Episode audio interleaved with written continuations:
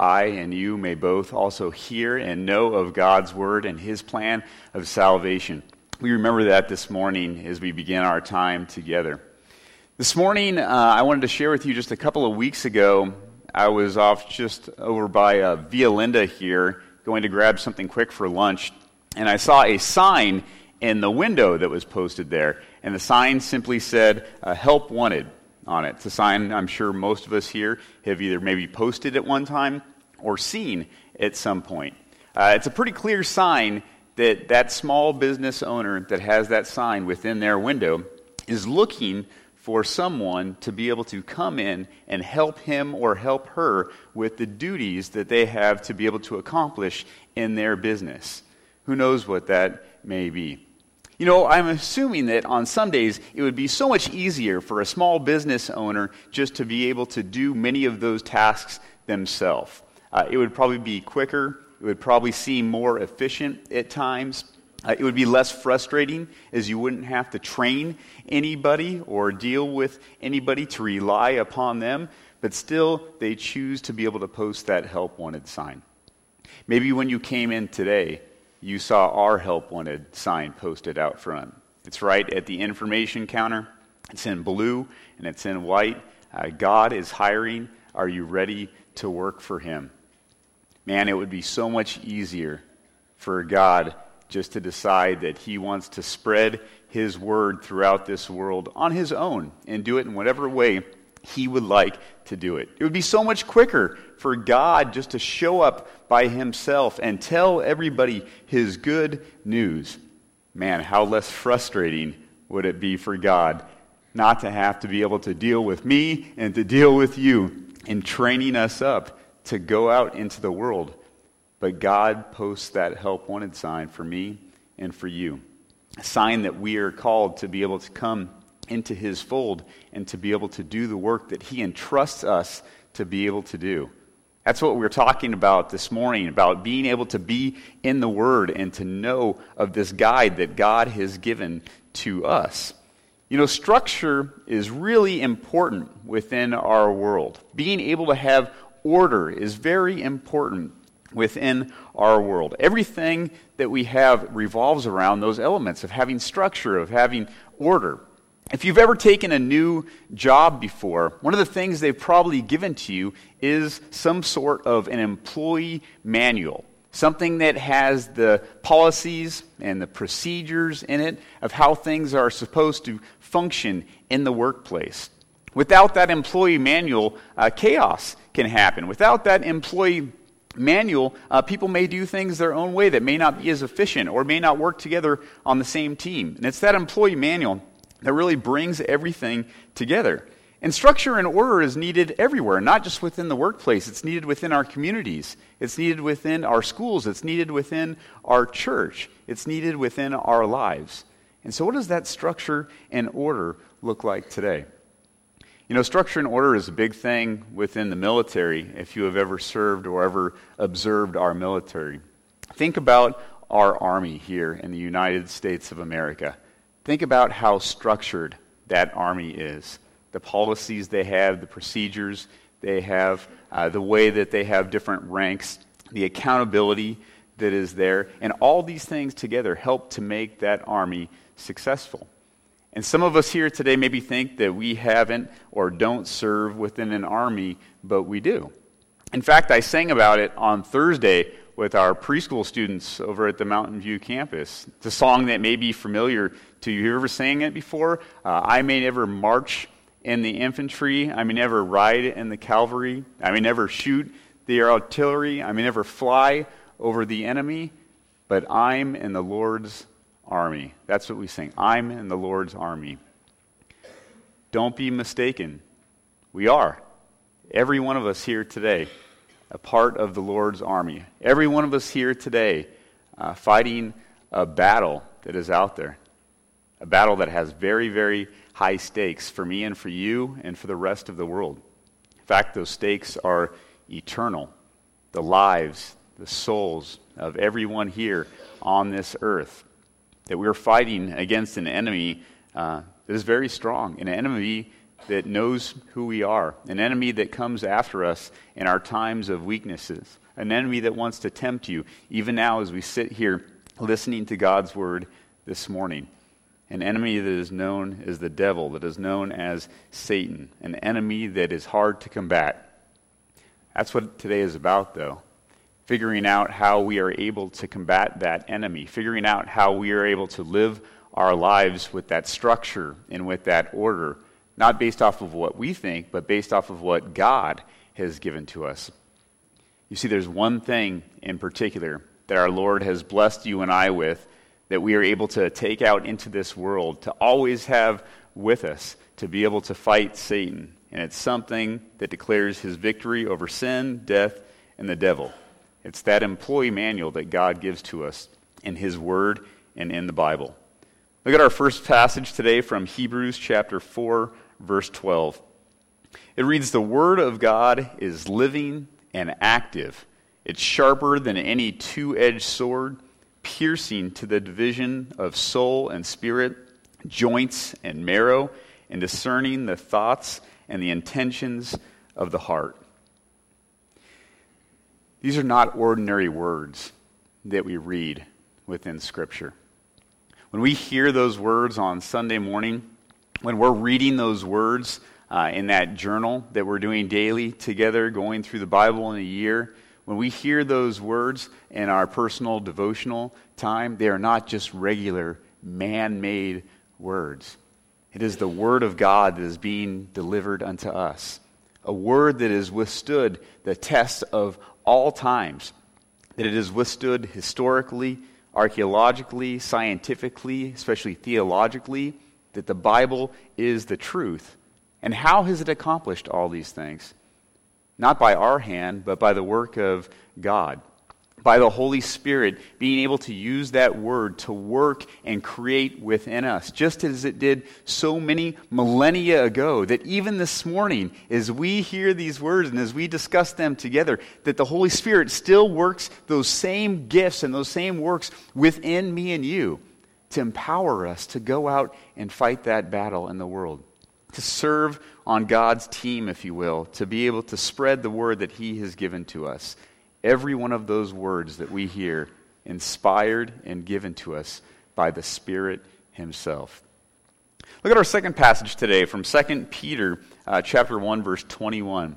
It says for no prophecy was ever produced by the will of man, but men spoke from God as they were carried along by the Spirit. Think about that imagery this morning. Not given by man, carried along by the Spirit. Is that God is taking us in this journey with Him. After all, there has never been a book ever that has been more scrutinized than Scripture, than the Bible. Never been one that has been under more attack in any way. But look how it has withstood all those onslaughts, how it is standing strong over that test of time and all of those attacks because God's word serves a purpose in our life, a truthful purpose, one that gives us structure, one that gives us order, but also a word that gives us comfort, a word that gives us grace, and a word that gives us forgiveness. Have you ever noticed that that's what you discover when we read God's word? Even if we read the same passage again and again and again, that when we read that passage, we hear God's word. We discover his love. We discover his joy. Discover his peace. We find hope within him. Again and again, because these are not just normal words, they're words that create, they're words that provide, they're words that give us that forgiveness. Look what the prophet Isaiah writes to echo our Old Testament lesson again today. Chapter 55, verses 10 and 11. Isaiah writes, For as the rain and the snow come down from heaven and do not return there, but water the earth, making it bring forth and sprout, giving seed to the sower and bread to the eater, so shall my word be that goes out from my mouth. It shall not return to me empty, but it shall accomplish that which I purposed, and shall succeed in the thing for which I sent it. God's word always having a purpose in our life. making us who we are today. That we receive that message of salvation, again, directly from God's mouth to our ears by His Spirit. A message that tells of His great work, and also a message that calls you to be a part of that. God's Word isn't just about what He has done for us, but about how you are a part of that. That our salvation is founded solely on Him, but because of that, He calls us too to be able to respond to these great works. It's Martin Luther who, when he talks about the Trinity, explains it to us in this way.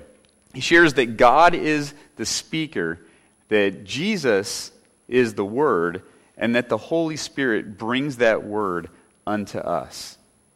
That God is the speaker, that Jesus is the Word, and that it's the Holy Spirit that brings that Word unto us. Think about the work of God in that manner. That's happening all the time. Even in this series that God is hiring, we think about all the things that He first has done for us. Notice that that calling we receive is the privilege we have in response to all of those things that God has already performed. God is the one, if you will, that has given us this great business plan of salvation. It's God who has invested and created this workplace for us that you and I call earth. It's God who offers his ultimate retirement plan for you and I that we will have in heaven with him. And it's God who makes all of these things possible when he made that down payment for you and I through a Savior named Jesus. That's what it all comes back to for us, doesn't it? That the Bible is filled with the presence of Jesus. Those hundreds of Old Testament prophecies that we read and hear about that tell about that Savior who is to come for us. Those gospel texts share of His wonderful words, of His life, of His death, and especially of His resurrection. The words that go beyond that throughout all of Scripture and the epistles and the book of Revelation, all defining who Christ is for you and I. That's what the Bible is. It's filled with this presence of our Lord and Savior. We cannot separate the two. Jesus is the Word, He is the fulfillment of that, the embodiment of the Word of God. And it's this employee manual that begins to take root inside of you and I when we recognize that. When the Holy Spirit allows our ears to hear those words from God's mouth, to experience who Jesus is. And so we actually become that co heir with Him, to live out that image of Jesus within this world. Listen to these words that John writes in John chapter 1, beginning at verse 1, and it should be pretty familiar to us.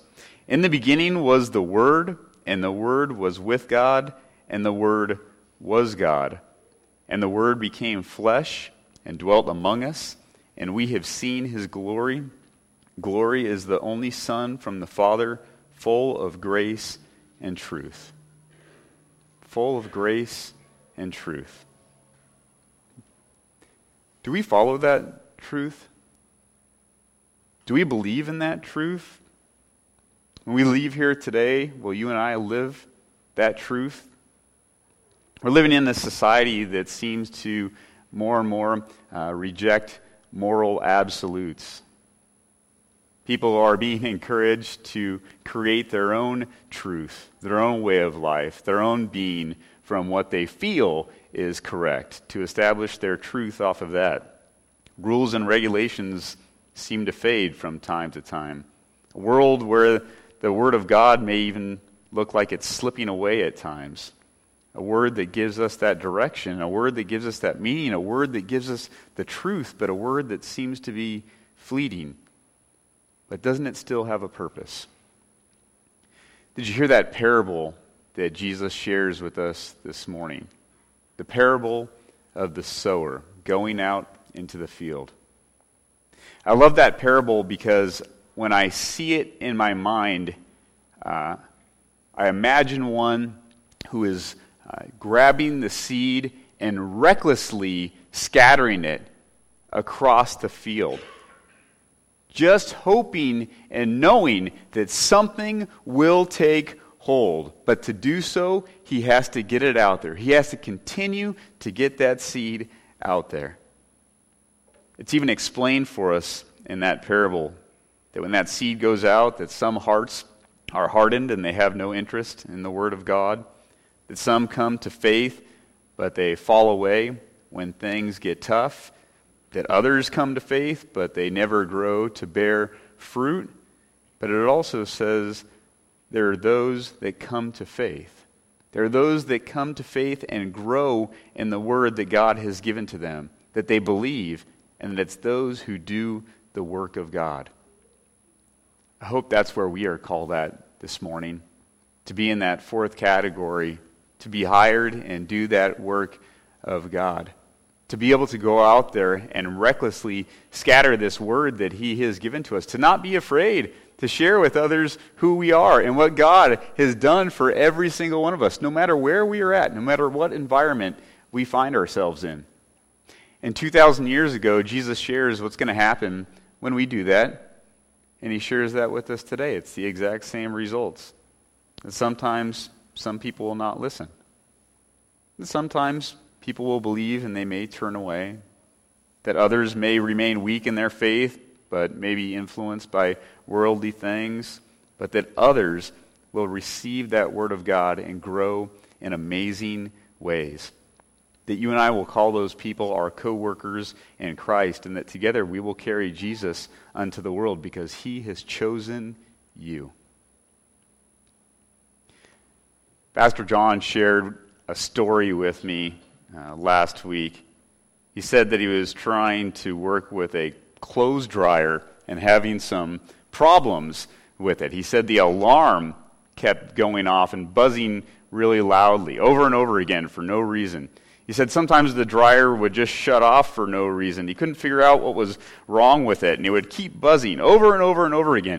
So, after months of dealing with this aggravation, he said he did something profound. He opened the owner's manual. but he also said when he wrote to me that uh, after doing so, he solved that buzzing noise within five minutes. Sometimes it's so easy for us uh, when things are bothering us in this life, when there's alarms that are going off over and over again, when something is aggravating, uh, for us to try to come up with our own solution. And we'll try for days, we'll try for months, we'll try for years as human beings to try to solve that problem on our own, all while that operating manual, that employee manual, is sitting right next to us the entire time. Isn't it time that we stop trying to figure out these purposes in life on our own? Try to stop solving all of these problems that we face on our own. Life has enough problems of its own. But God comes to us and gives us His Word and gives us His Son, the embodiment of that Word, so that those items can be cast off, so that those alarms will be shut off, so that we can figure out within minutes why we are here and why God is here. You see, God provides us a purpose and a promise within His Word. He gives us His Son, He gives us that Savior. And that can be the sign that God has posted for you and I. Help wanted, it's right outside. And so that's our challenge for today. Let's be in that Word. Let's get to work for God, remembering the work that He has done for us. Will you pray with me, please?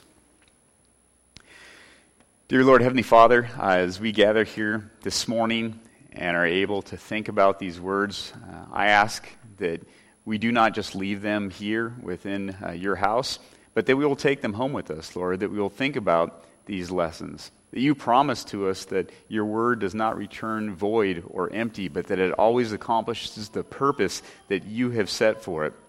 Lord, you have a purpose within all of our lives. Continue to open that up to us. Drive us by your Spirit into your word, that we may go out into this world and be your co workers with your Son. Lord, we thank you for the blessings and promises you have given to us through him and ask that you will allow us to be able to acknowledge that publicly before all. In Jesus' name we pray. Amen.